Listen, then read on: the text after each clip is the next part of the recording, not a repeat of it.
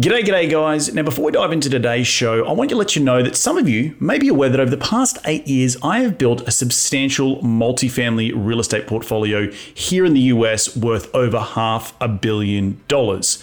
And in that time, my passive investors have received fantastic double digit returns.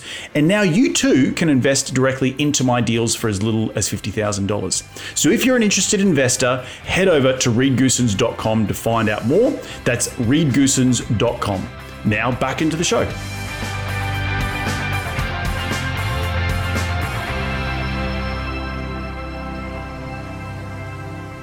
Yeah, so look, running this gaming advertising platform meant that my entire net worth was concentrated in one single startup. And it was wild because some days we really did think, you know, it's going to be huge, and other days we thought we were going to go bankrupt and we were going to be sued for whatever you could think of out there. You know, data privacy valuations, or Apple or Google are going to come in and crush you, or Facebook's going to crush you. Um, and so I remember when I was running Vungle, I was seeing other people in real estate, and I'm like, wait, for years I didn't take a salary, and these guys they're getting like these rent incomes. The assets are appreciating. They're using leverage. They're doing 1031 exchanges which is a great thing that the us offers. They're getting depreciation write-offs. I want a piece of this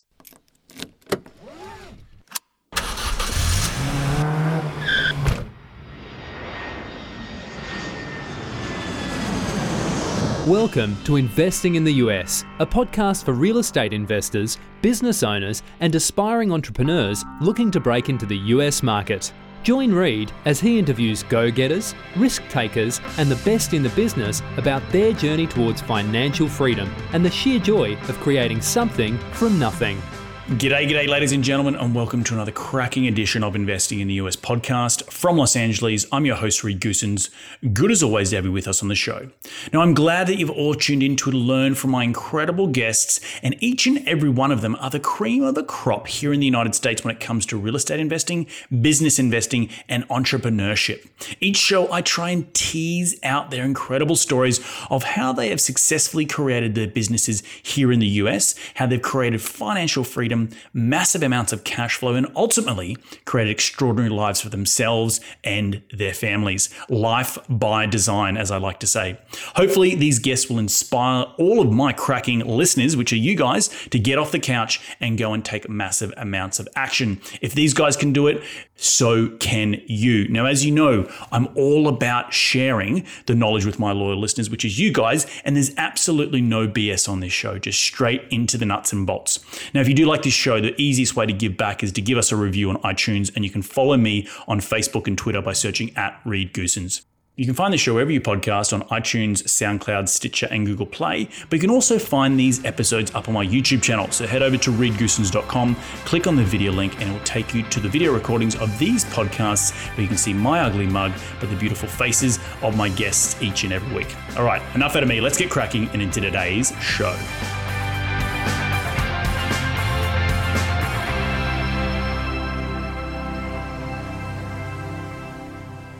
Today on the show, I have the pleasure of chatting with Zain Jaffer. Now, Zain is a lifelong entrepreneur who first founded his very first startup back when he was just a teenager. He's gone on to co found a mobile advertisement company called Vungle, which was acquired by Blackstone in 2018 for over $780 million.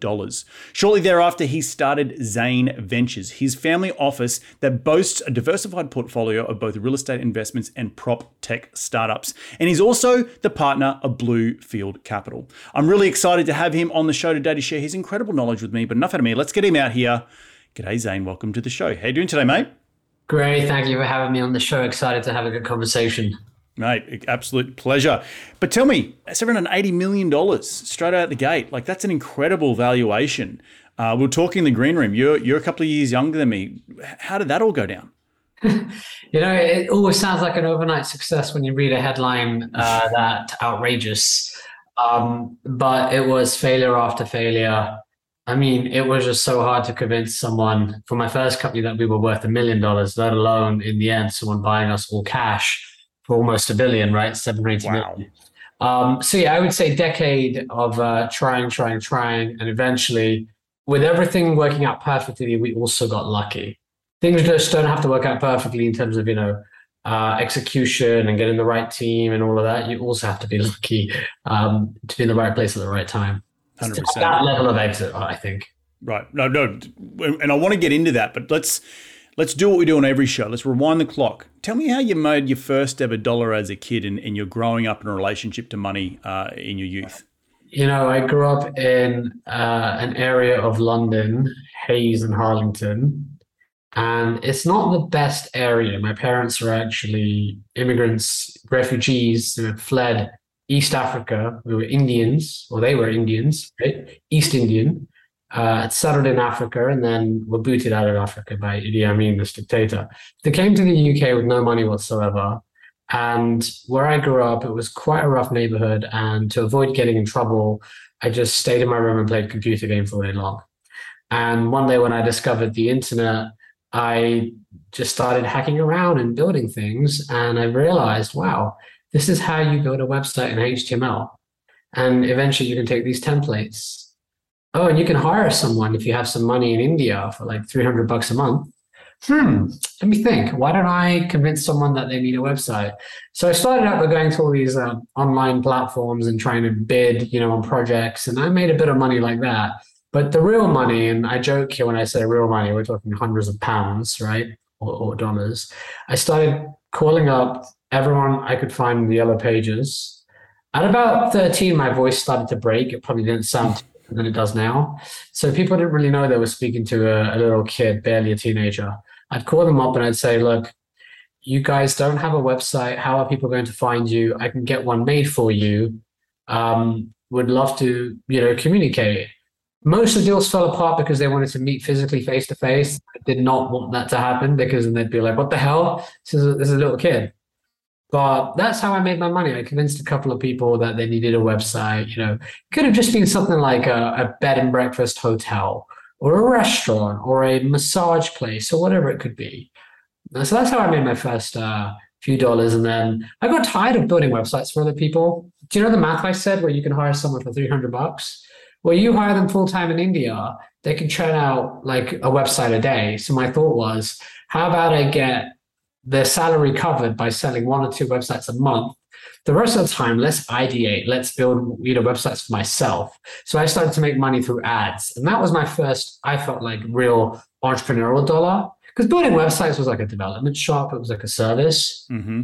and I always wanted to move away from your time is traded for money and move into the game where money comes even whilst you sleep. So that was my like money comes whilst you sleep. I built websites, put ads on them, and I'd wake up in the morning, check my dashboard, and I made fifty dollars, or hundred dollars, or two hundred fifty dollars, or a thousand. Sometimes it was just you know magnificent. That's awesome. That's awesome. I, how was the relationship being with mum and dad, being immigrants? You know, I've I've had other people on the show who had come from immigrant families. You know, particularly um, from from India who want they, they, want their sons to go off and become a doctor or an engineer or you know something else that is not you know on computers. And what the hell is this thing you're making money by building websites? Like what what, what, what how did that how did that conversation go down?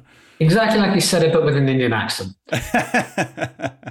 They didn't understand where is this money coming from? Can you stop like what are you doing drugs? What was going on? And, and can you just finish your homework and they pretty much um, took the computer away from me many times. It really upset me because it's like I'm not playing games now. I'm I'm trying to make money, and they'd be like, "No, you're on the computer too much." They would literally take the power cable away, and it was really really annoying for me. I was really angry about that.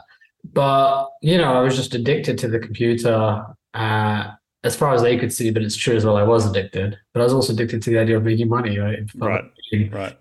I, have always felt like for me, a lot of uh, business ventures feel a bit like a video game because I just grew up playing so many video games and strategy games. Fast forward, um, my parents, I would say, forced me to go to university. I didn't want to go. Mm. Had to give up a startup that I was working on, relinquish control, let the other founders sort of run with it. And they had raised some money in Silicon Valley. So I was really distraught when they moved to Silicon Valley. And here I was going to college uh, or university in London. And um, you know, my identity was sort of like really struggling. But even at university, I, I couldn't stop. I, my first few nights at university, I, I you know, I, kind of went crazy, right? Because for me, a lot of Indian people, they're sheltered. they're brought up maybe in a religious or very conservative manner. So when you go to university, you're like, whoa, what is this freedom? this is crazy. So I really went kind of crazy. And we had a, sort of a house party in my kitchen, and security came and were like, you're not allowed to have parties in the student dorms.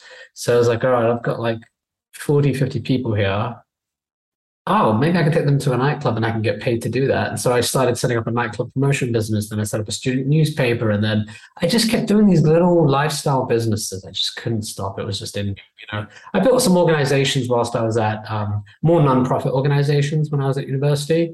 But yeah, you know, I, I always felt, and, and this is sort of a theme even to this day after selling my last company. Once you're a founder, you always feel like one. And I'm, I'm itching to do another company like every day, you know. well, it's funny. I'm actually reading Richard Branson's book. I think his old one, Virginity. I think it's that one. His biography. Losing My Virginity or something like yeah, that. Yeah, yeah, yeah. And he, um, he actually because he start he started a newspaper back in the day at his university, and he also started a non-profit about helping other people in the community access uh, doctors um, particularly LGBTQ people, and it, it, it, it's quite you've got very similar upbringings. You're probably just a couple of decades apart.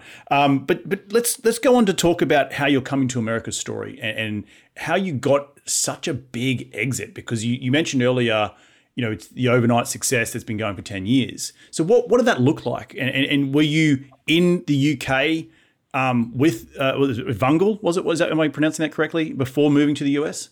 Yeah, that's right. So I'd started the company there, and it was really just a video production agency. Really, that's all it was.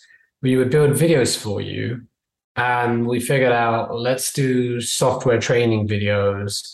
We, yeah, it was a lifestyle business, right? And I wanted to build a platform. And I had read that there are these crazy investors in the US who don't care about revenue. And I was like, oh, I need that because everyone in the UK is just beating me up about your revenue and profitability. And when you achieve all the metrics that they want you to achieve, you just don't need their money anymore, right? it's so true. It's so true. Why, why do I need your equity if I can raise it myself or, or I can go have my own equity? But yeah, keep going. Exactly. So I read about an incubator, Y Combinator, and then there was another incubator called AngelPad.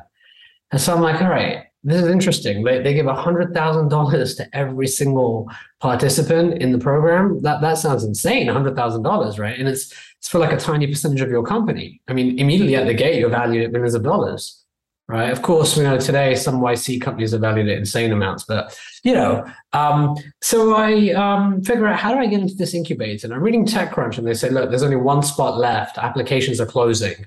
And the incubator has decided to leave one spot open to get last minute applications in. Me and my co founder were like, man, we got to get into that incubator. So we did some research and we discovered that there was um, a few people that were like judges who would review applications. And there were also LPs in the incubator as well, right? So they have mm-hmm. a stake in the incubator. One of these guys is an Indian guy, right? His name is Gokul Rajaram. And he at that time uh, wildly successful guy. Uh, bought started, you know, built the Google AdSense algorithms and, and the product at Google. Built a company. Facebook acquired it for like fifty million dollars in pre-IPO stock. So he's working at Facebook now, helping Facebook figure out the number one problem: how do we monetize, right? So I'm like, all right, I got to get this guy's attention. So here's what we do: me and my co-founder record a video on our phones, and we're pitching Gokul. And the video goes like this: hey, look, I've got your attention. If you know Gokul, forward this message to him. Gokul, if you're listening, this is Zain and Jack. We're from the UK. We want to crush Facebook. We want to destroy Google, right? We're, we're building like our own advertising platform. Um, and we're going to take Mark Zuckerberg down, just crazy stuff like that, we said. Okay. Then we figured out, right, we built this video and we're nuts to do this, right? Because he works at Facebook right? Mm-hmm. Then we, we we take this video and we figure out how do we promote this like in a viral way, and we figured out how to hack around LinkedIn. We figured out that we could target every single colleague who he's worked at at Facebook, at Google. We figured out crazy stuff like, you know, we'd pretend we're advertising a flower website. And when LinkedIn approves it, we quickly change the image and the URL forwarding. So it shows up with his face. So you're browsing LinkedIn, you see this guy's face, you're like, I know him, I, I work with him. Well, why is he on LinkedIn? It's like, the title of the ad literally said urgent message for Gokul, click now. People were like, oh my God, what's happened to him? Has he been kidnapped by the ISIS or Taliban or whatever? and they would click on that with insane click through rates. And there, there I am on, on video. hey, I got your attention. You know, we want to crush Facebook. Please, like, help us get into this incubator. That video went viral. Um, he got summoned to Mark Zuckerberg's office apparently, and uh, was like, "What the hell is this video about destroying Facebook? What are you involved with?" Um, so that got his attention. We got a call from the incubator, and we were like, "Yes, it's worked." And they were like, "Look, we're going to send you a cease and desist, literally. take that ad down right now." And we're like, "Look, we're not going to take the ad down. Like, we we want that last spot. You know, you've got to give us a chance." And they were like, "Sorry, but."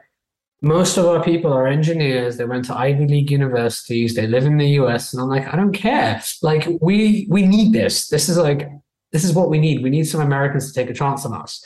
And so after harassing them and pestering them, they said, okay, you know, fine, jump on the next plane to the US. And that was history. I, I just booked the next flight to the US, told my family I may never be back, which turned out to be true.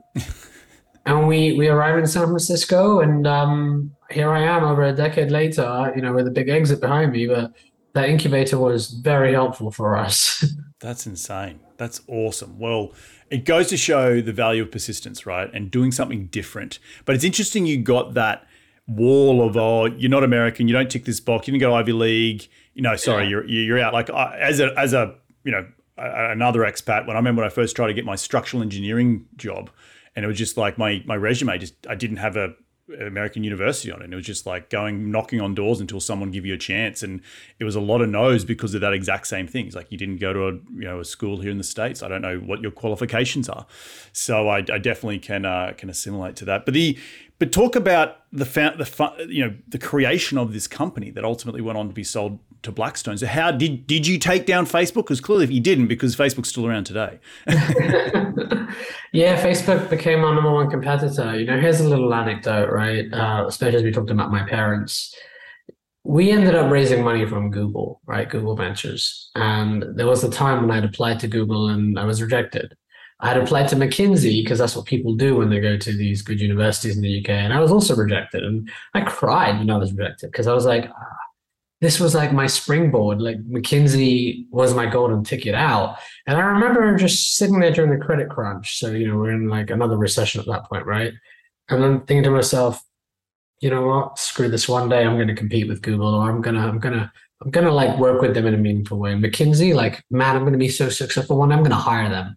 Who would think years later that you know, Google would invest in us, would become a major competitor? We did have acquisition discussions with them, right? And then McKinsey did the due diligence for Blackstone. and it's like, wow, how how the thoughts that you have today get projected into the universe and they materialize in some form or another. Mm. But I, you know, what turned out to at that point to me was a really low point. Actually, turned out to be a great thing. Thank God I didn't get a job at a normal job and I was forced to figure it out. And I think being in the deep end, learning how to sink or swim is really sometimes the recipe to just be creative and, and innovate. When we got to the US, for example, we realized if we don't raise enough money, we're going back home, right? I, am going to raise as much money as I can so I can afford to have an attorney, to get a visa, um, and I'm just going to figure it out. And, you know, we worked harder than everyone else. All of our other colleagues, we, we, had, we had a few people that were just amazing in our class and they also built billion dollar companies. You know, there were like 20 companies or something like that a few of those went on to become huge companies as well, maybe two or three, or those founders did well. But most of those folks were like Google engineers who knew, like, there's one guy in my class, right, who, um, the incubator, who uh, went on to become like one of the early employees at um, uh, WhatsApp, right? and he did really well. So, like, you know, folks like that, they don't have to mm. work as hard because they just know I've got the golden ticket. I'm American. I went to Google. I went to Stanford. I went to Harvard. I'm going to get an amazing salary. Whereas us, we were like, man, I'm going to go back to UK. I'm going to live like Australia. I, I, I, I got to do this. Like, right. I'll die if I must. I'm going to figure it out. When you're that hungry, success just some, somehow comes. I I will also agree with that because the, the, the thought of going home with a tail between your legs as a again as an expat, I, have that's crossed my mind a lot of times. But I moved to this country just to be just to chase a girl and just to live for a couple of years in an expat and have some fun and go home. I, I never thought you know a decade later, probably the same with you, is you know starting a real estate company and doing all this stuff. But it's that it's that drive where your your back's against the wall that you know what's my 65 year old self going to say in my failure of of what do you want to give this a good crack or not? So i can completely obviously we're different. You're, you're at a much bigger scale than i am but but talk to just a little bit on the on the product itself and and, and how did, how the how did you pitch your heart out to, to to raise the money and afford the lawyer and get the visa and all that sort of stuff? Yeah the, the way we did it was that um we kept pivoting and pivoting. We had a deadline which was demo days coming up it's now 12 weeks have turned into three weeks left. And we just don't know what we're doing at this point. We can't afford to build anything. We don't even have an engineer actually. We've been like outsourcing this and we're getting screwed by the dev shops we're working with. We found some engineer. We're like, hey, we'll give you the title of CTO. Um, he eventually went on to become like the founder of uh, Webflow and you know did really really well. Right, that's another unicorn company. Uh, but he he stayed with us for a little bit, and um, I went to customers and I was trying to interview them and I was trying to figure out what do we build. And then I said to them, look, you say this is a big problem for you. You're, you're trying to promote your app, right? If I could get you, say a thousand users, how much would you pay me for that? well, we'll pay you 2000, uh, we'll pay you two bucks, right? Okay, cool. Two, two bucks a download. All right. Can you write that down on a piece of paper? If I build this product and I get you 2000, right? Or, or I get you however many users, right? You pay me two bucks you will pay me, right? Can we turn this into a pre-order? I basically went, found a bunch of companies that needed help with user acquisition and came up with a bunch of pre-orders. And these pre-orders eventually I just got more and more bold. I'm like, hey, theoretically, if I, got you a user for a dollar and I got you a hundred thousand, would you pay me a dollar? They're like, sure, all right, I got a hundred thousand dollar pre-order. Then I went to investors. I was like, look, I've got millions of dollars worth of pre-orders here. Okay. I can build this platform and I think I can deliver the goods to these you know customers. That's what we did. We we basically had a bunch of orders and VCs couldn't argue with us. And our round was like insanely oversubscribed. We were just trying to raise like a few hundred thousand, and that turned into like 750k to one point. It was a pre-seed idea, right? Eventually, mm-hmm. got raising two million dollars on the pitch deck, and that was one of the largest seed rounds. And you know, this was 2010, 2011. So you can imagine, right? Like at that point, I was like, "Whoa, we did it!" But then the hard work really begins. Then it's like, "Oh my god, what did I? What, I, I damn, I, uh, I sort of. I hope the investors don't think this is recognized revenue. These are bookings, and I don't know if I can deliver this. And for a whole year, we struggled, man. Like it's like, oh my god, we we I hope our investors don't sue us. you know, they're like, "Where's your revenue? You said you had millions of dollars in pre-orders," and I'm like, "Well, the product doesn't quite work, and it doesn't. The unit economics don't quite work yet." But you know, year, year zero was zero dollars in revenue. Year one, 850k. Year two, 15 million dollars. Year wow. three, 56 million. Holy right. Crap. And we just kept like doubling and tripling until it was hundreds of millions of dollars. And at one point, it was a hundred million dollar plus EBITDA run rate. EBITDA, like you know, our cash balance was growing. That's um, insane. So yeah, it was. It's been a wild ride for sure. but uh, my question is, and if those listeners didn't hear that, you didn't actually have the product figured out yet. No, no, not at all. So you went and got you pitched just really well an idea that you thought may work. And, and I'm, a problem, want, and a problem too. And a problem, a problem, sure, yeah. a, problem, but yeah. you didn't have a solution to it. Like as a, as an engineer, I'm a structural engineer. i am like, I need the solution because that's the ticket, right? You talk about golden tickets all the time in this episode.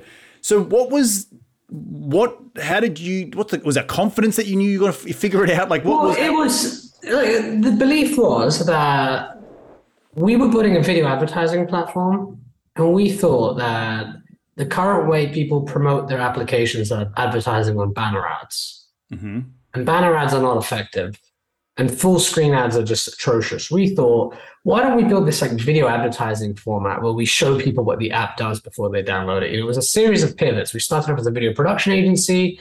We pivoted all the way to being some platform where, you know, we distribute videos and create videos that showcase your app. And if we do that for you, will you pay us? But I don't want like a five, ten thousand dollar agency like fee. I just want you to pay me each time someone watches a video and downloads your app. And so it, it was a big bet, right? We had no idea it would work, but it just it just felt internally like, look, this feels like it should work. Like if someone sees a video of an app and they click on the ad, why are they clicking? If the video is accurate, then they're probably clicking because they want to download the app. It's a lot better than these banners where your fat thumb accidentally, you know, presses download. And who would have thought? Like we were spot on with that. No, in the end, we were charging $20, $30 a download sometimes. Wow. One or two dollars. That's why our revenue grew like crazy. We we figured out this secret sauce. But definitely there were most of the time when I was building the product, I was like, this is gonna fail. You know, maybe we can deliver users for a dollar, but we're gonna be making huge losses like Uber and we're going to run out of money. I didn't think we'd be getting like 50% gross margins and would be increasing the pricing continually, you know? So yeah, uh, frankly, I had no idea it would work. I just had an instinct that it would work. You know, Wow. it's, it's- yeah, it's like building a spaceship, you know, like Yeah. sure you're going to get off the ground, you can build all these models and simulators, but when reality is out there and people are using your product, you know, does it hit? And damn, this one hit right on the bullseye. For those of you who are interested in staying up to date with all the latest happenings in my business, or to learn more about passively investing directly into my multifamily value add deals, then head over to reedgoosens.com and sign up for my monthly newsletter. By signing up, you will automatically be notified about my new up and coming investment opportunities. You'll be able to stay up to date with all the latest real estate news here in the United States and much, much more. So head over to reedgoosens.com and sign up today. Now, back into the show.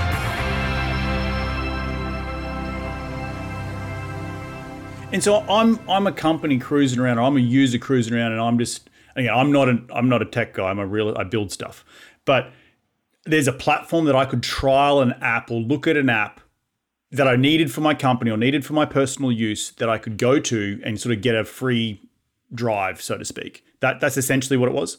Yeah, essentially. I mean, rather than advertising on um, YouTube, advertising in newspapers, and running TV ads, the idea was what if we can advertise on other people's phones? What if we can show your game while someone else is playing another app? You're playing like Got it. you're playing like Candy Crush Saga, and you, know, you see an ad, and it's for your app.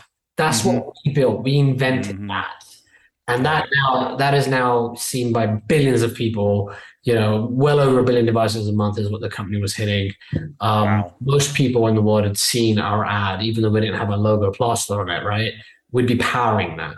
Hundreds and hundreds of like you know millions of dollars in revenue every year just from that. That just for that one idea that you thought That one idea. that that on an, on this game there needs to be Yeah. other sort of revenue. Yeah. Yeah, yeah, got That's it. right. What if you can put an ad in the game in a way that is smooth? We've also figured out, you know, you're playing a game and you die, game's over.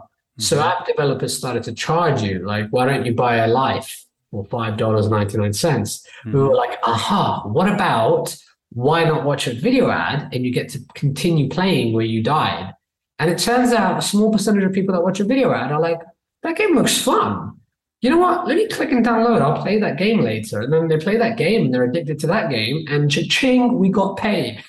so, you know, we did a lot of uh, that. That's sort of how we figured it out. We were like, how do we take these videos, show it to people, and they'll pay us for it? We've got to like redesign the whole user experience on the product side to do that on the game side. That's that's freaking awesome, dude. I I, I love your user interface Yeah. uh, intelligence. I think it must be because you you know not the, the average person doesn't just go along and be like.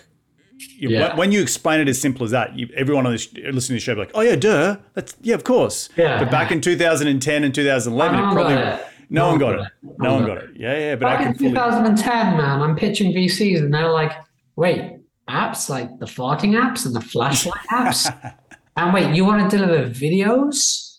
Uh, videos don't even work on a mobile phone. And like the, you know, we're dealing with 2G bandwidth here. Uh, how is this ever going to work? Mm. You're trying to charge per download? Why don't you just charge per view like everyone else? Just show a video ad and charge two or three cents. And I was like, no, no, no. I already promised all these developers that, you know, I'm going to give them a user for a dollar. I'm going to take the risk on. And that, the time worked out. Like the trends were in our favor and we innovated on the product side and, you know, we built a huge cash cow. That's awesome. That's awesome. Well, Zain, I want to pivot because everyone will be asking, well, this is investing in the US, Reed. You're a real estate guy. So how the hell is Zain on this show talking about apps and stuff like that? So I read in the introduction you have started your own family office, which is focused on tech startups, but also real estate. So what was what was that uh-huh. pivot to there? So you've gone from guy in England doing a viral YouTube video to take down Mark Zuckerberg to starting this crazy gaming app to now having a huge exit. And when was that exit? 2019, right? Cash came in 2019. The exit was probably in 2018 or some something like that. You know, when the definitive agreement was finally done. Um, and, and, now into pivoting into yeah, estate, a diversified portfolio, of both tech exactly. and real estate. So, talk to us about that. Why did you decide to go into the real estate realm as maybe an anchor to your tech to your tech investing? Yeah, so look, running this gaming advertising platform um, meant that my entire net worth was concentrated in one single startup. Mm-hmm. it was wild because some days we really did think, you know, it's going to be huge, and other days we thought we were going to go bankrupt and we were going to be sued for whatever you could think of out there. You know, data privacy valuations, or Apple or Google are going to come in and crush you, or Facebook's going to crush you. Um, and so I remember when I was running Vungle, I was seeing other people in real estate, and I'm like, wait, for years I didn't take a salary, and these guys, they're getting like these rent incomes. Their the assets are appreciating. They're using leverage. They're doing 1031 exchanges, which is a great thing that the US offers. They're getting depreciation write-offs. I want a piece of this. I mean, these guys aren't that smart, frankly. I mean, now more than half the people in real estate are dumb idiots, and that's why it's so easy to make so much money because you know there are a lot of stupid people out there and there's a lot of dishonesty out there too in all aspects not just not just investors but you know contractors and property managers and and everyone in the chain it's just like i've never seen so many incompetent people before in an industry as i have in real estate right i know that's a harsh extreme statement but the fact is yeah there are a lot truth. there are a lot of stupid things out there and you know you got to make sure you don't be taken for a ride but at the same time, if you try hard enough, you can find opportunity. Anyway, the bottom line, I wanted a piece of that. And I looked at real estate and I thought, okay, I, I want to figure this out. And um, when you look at wealth, real estate's a big part of people's portfolios. Um, it's minted more millionaires than any other asset class and self-made millionaires too, may I say. So it's like, I want to learn this game. It's so different than startups. It's brick and mortar. It's physical.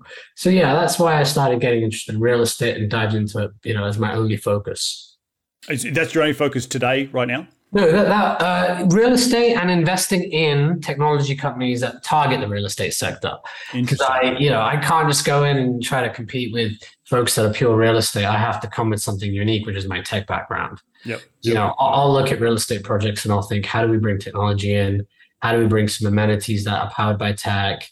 How do we automate things? And, and that's sort of why i you know i've been doing what i've been doing. And uh, to give you a bit of background when i started in real estate didn't really know what i was doing.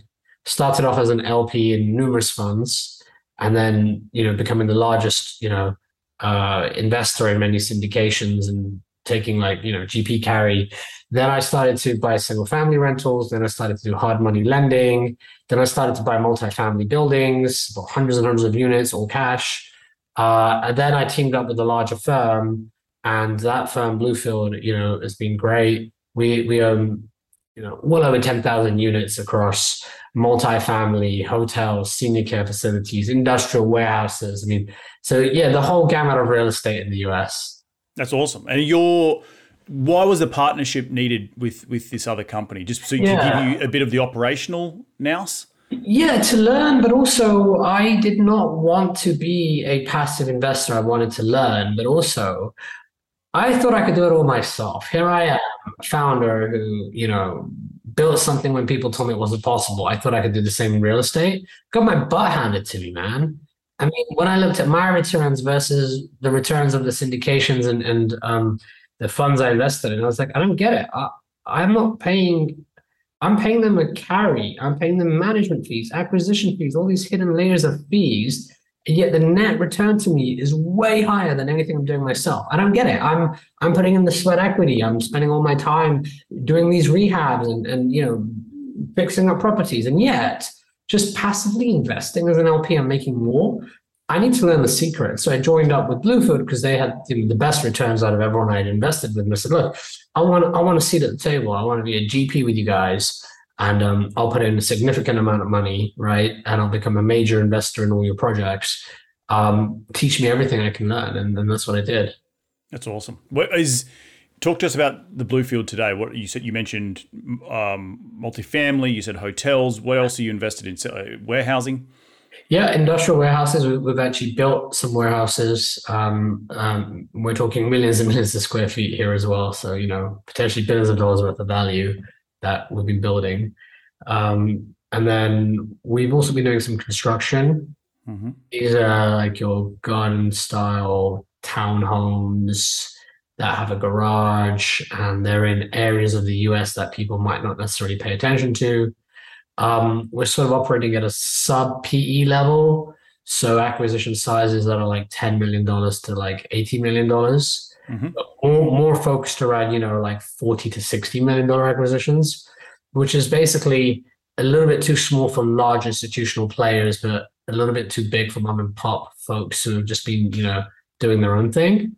Um, and then in in relation to that too, I set up a venture capital fund because you know I like startups and we've got a great portfolio of real estate, so it's fun to bring startups in and partner with them. And we'll invest in startups at the seed stage. We've done 20 investments now in startups. I'm on the board of a few companies too. Um, and that's a way for me to live vicariously because I miss the founder lifestyle, you know. but I think you've got such so much more to offer going through that exit, um, now coming full circle. And it's interesting you say, you know, it sounded like you had a bit of a shiny object syndrome. You're like, what are all these guys doing? Yeah. Where like hearing yeah. your story, so many people would be like, oh, I want to do what he did. You know, I want to go take on the Mark Zuckerbergs of the world. I want to go get like a, a billion dollar exit. Like it's it's funny how the grass will always be greener somewhere else. And so my question, my last question to you before we wrap up the show is, how have you, as a founder, as you know, you, you mentioned earlier about you thought you could do it all. How have you let go of that sort of stuff to just be, I know where my value is, and and just be okay at that level, not just continuing to push and push and push for you know into the future. I really struggled when I ran my own startup because I was a control freak and I micromanaged everything. And I had a really hard time letting go and building a team. And, you know, we had hundreds of employees eventually. And I just had to realize like, look, I am, I'm the wrong CEO for this job if I'm the one who's basically doing, you know, everything. I need the company to survive without me. And so I had to build an executive team. And I quickly learned at certain levels, you need to start delegating and outsourcing, right? And it depends. Like there are some things where you need to be really hands on, but if you want to build something that scales, you need to partner. And then if you're going to do something small, you probably have to be more hands on, but don't be foolish and think you can do everything yourself. Mm-hmm. If you're building a new company, go find some co founders because um, it will allow you to focus on your superpower. I really believe everyone has a superpower. It might be marketing, sales, it might be finance, legal, whatever it is, right? Engineering, development, design. Find your superpower and outsource everything else, okay? And bring in other people that complement your weaknesses, and you'll have a killer team. Everything is about team. In real estate and startups, this is something I can generalize with. Like finding a team, building a team around you is something that works in every asset class, and it's it's the true strength of a, a leader. It's awesome. No, mate, look, I, I could chat to you for hours, my friend. I'll have to fly up to the Bay Area and, and take you out for a drink. But I do want to be respectful of your time. Just quickly before we get into the lightning round, what what do you see yourself in the next ten years? Now, now you've you know the last ten years have been freaking awesome, and I always say to people when I moved here in 2012, I didn't have a lot of money to my name, didn't have a job, and I was coming here to chase a girl. Ten years later, you know, I've got 3,000 units. You know, I'm you know building it from scratch. What what what, what is your next 10 years going to look like? It's not retirement. I tried that for a bit and um, it gets kind of boring and you get restless.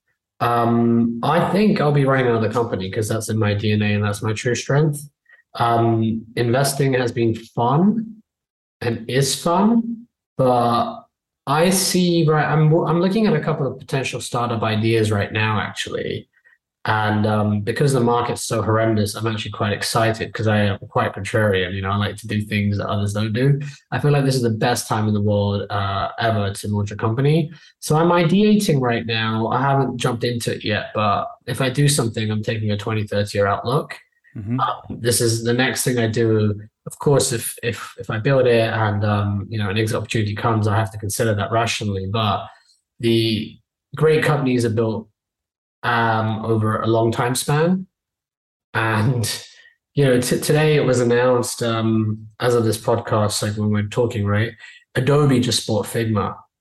Figma was founded in 2012, I believe, and 10 years later, $20 billion exit, right? you have got to take a 10 year plus outlook when you're building a company because year five, six, seven, eight, if you're growing fast, your revenue sometimes every um, quarter is more than the cumulative revenue of your entire history. So why tap out early? So I'm thinking, I'm looking for that type of company that I think I could run, could become the next Amazon or Google. Right? Wow. That's what I'm thinking about if I do something next.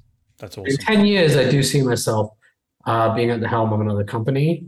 For now, I'm, I'm investing, but also ideating because investing sort of helps you. A lot of founders, um, I think the stats were like a third of founders that have um, you know exited company go on to invest as an angel or start their own VC fund. Yep. Another third probably retire and another third probably do another company, you know? Yeah, yeah. There's a yeah. tiny percentage that are just dead because it was too much. I was almost in that category. well, mate, look, at the end of every show, I'd like to dive into the top five investing tips. ready to get into it? Yeah, let's do it. Mate, what's the daily habit that you practice to keep on track towards your goals? Uh, daily habit, I would say, is I uh, read a book um, before I go to sleep because if I'm staring at my phone before I go to sleep, it affects my sleep. And reading a book is a really good way to sort of, you know, quiet your brain. And I read very fast, um, sort of speed read. So that allows me to get through volumes of books quite quickly. I think I did 100 books last year. Wow. That's awesome. That's awesome. Question number two is who's, who's been the most influential person in your career to date? Most influential person. Um, it really, uh, there's a lot of people. It's really hard to pinpoint one, but I'd say that guy I told you about earlier in the show, the Indian guy, right? Mm-hmm. There was a point where everyone was telling us just to pivot. This is an awful idea. And he sat down with us and he said, Look, guys, I'm at Facebook. Obviously, I'm privy to some things in the advertising space, but I think I think you're onto something here. I can't say anything more because you know I don't want a conflict of interest with what we do at Facebook. But you probably would be it's probably a good idea to build this. Is not the first time I've heard of this idea, actually. I was like, oh, maybe Facebook's going to buy us if we, if we do this. right no, he, he gave me that hope um, to follow, right? Putting Facebook on the side, he really said to me, if you believe in it, screw everyone else, because you're going to hate yourself working on something someone told you to build. You're too stubborn, and most founders are. Do something you enjoy. And if people are like puking on your idea, it's probably a good idea. That's... If someone telling you the idea is good, you should be worried. That's awesome, mate. That's a that's a big badge of honor getting that that that nod from from him back in the day. I think you would have been grinning from ear to ear leaving that meeting. I could imagine. Oh yeah. yeah. uh, question number three is: in your business, there's you know there's a tool that you use every day that you can't run the business without. It could be a physical tool like a, a journal or a phone or a computer, or it could be a piece of software that you just can't run the business without. What is it? Oh wow, that's a great one. Um, when I was running, uh, so on the VC side, um, I found that um, you're just bombarded with a lot of emails, right? And scheduling is a really big headache. So Calendly for me was really powerful, but I set up automated workflows. What that basically means is that when someone sets up a meeting with me, they get an automated email that says, Hi, thank you for booking a meeting. This is what I do. This is what we invest in, right? These are our criteria. And then a few days before the meeting, like, I'm excited about your meeting. Can you please make sure you sent me your pitch deck? Can you please make sure you fill this in, this in, that in? And then after the meeting, it's sort of like, look, here's sort of what next steps look like. And a lot of founders were like, wow, this is the most informative thing ever. And I can't believe you put the time to write that. And I'm like, obviously I did. And I just did it once and then I automated it, right? But I must have spoken to a thousand founders since I've been running this VC fund. And I've looked at hundreds of startups, hundreds of startups, right? Um, so those emails being automated have been like amazing. I scheduling has been such a headache that I like think Calendly is fantastic to handle that. The automated workflows, especially. Uh, definitely, Calendly is something that I think another tech company that was pretty smart when it came around. Again, I'm not a tech guy, but I use it in every single day of my life. Uh, question number four has been: What's been the biggest failure in your career, and what did you learn from that failure? Oh, um, I would say when it came to real estate specifically, as an Indian person, I'm a bargain hunter. I got obsessed with metrics like cap rate or price per square foot or whatever. And I really should have focused more on look, the the numbers need to just work on the back of a napkin. You don't need all these models to convince you it's good. And the location is probably the most important thing. And I didn't realize the importance of good location. Um, you can buy a building for dirt cheap, but sometimes, man, you buy a building and then you spend more than the build than you bought the building for just on renovations. It, and here, here's the hardest thing that took me a while to understand. You put two million bucks into a building in some rural area, right? That two million bucks could do the exact same thing in a much better location. You're adding a lot more value now, right? If you bought something in an Austin, Houston, or, or you know a top tier city, right? Two million bucks there is much better than two million bucks in like rural Louisiana or whatever. And I've made mistakes like that for sure, where I kind of wish I should have just paid up for a better property, because then when I do the rehab, the rents are going to be way higher. I just got too focused on getting a bargain for the sake of getting a bargain. Yep. I love it. Love it, mate. Look, last question is where can people reach you to continue the conversation that'll be in your sphere? Where do they go? Yeah, um, Zain at proptechvc.com. Proptechvc.com is sort of my uh, website, newsletter. Um, post some of my thought leadership articles on there, and I've got a podcast as well. Awesome. Awesome, my friend. Look, I want to thank you so much for jumping on the show today. I just want to reflect some of the things that I took away from today's show. I think your underlying um, never say die attitude as a, as a true expat, you know, coming from very humble beginnings, to be honest, um, you know, a son of, a, of immigrants and then coming to the US with that, that, that never give up attitude. You know, you're going to do everything you can to get people's attention and to really rock the boat. And I think that has put you in such an incredible um, position today uh, to, to to to to now you know really uh, what's the word? Like harness what you've built in so many different ways. And what I mean by that is that you've been able to see opportunities that the average person would be able to see. Like if you're playing a game back in 2011, who the hell would have thought to put a freaking ad on the yeah. bottom of that whilst you're playing the game to, you know, the, you'll die. Hey, I'll, I'll, if you just watch this ad, you know, you'll get another life. Like I'm not a gamer, but even I know that's a freaking brilliant idea. You know, like I, I could see that, you know, with, with, with looking back on time. But then as you, what I did find quite interesting in this conversation is that the, the, the grass is always greener. You, you want to get into real estate. You wanted to have a, a physical element of an under, underpinning your foundation, your investment portfolio. So it wasn't just with all these very high octane type of tech investments that may or may not be there tomorrow because you know how hard it is to build one. So with all that being said, I want to thank you for coming on the show. Did I leave anything out there? Yeah, this was a great final. I think you did a great job with the summary. Awesome, brother. Well, look, thank you so much, and we'll chat very, very soon. Thank you. Well, there you have another cracking episode jam packed with him. Some incredible advice from Zain. If you do want to check him out, please head over to Zain at proptechvc.com. He's got a lot of stuff going on over there. And just to get in his space, listen to his podcast, download everything that he is doing. If you do like this show, you can give it a five star review on iTunes. I want to thank you all for taking the time out of your day to continue to grow your financial IQ because that's what we're all about here on this show. And we're going to do this all again next week. So remember, be bold, be brave, and go give life a crack.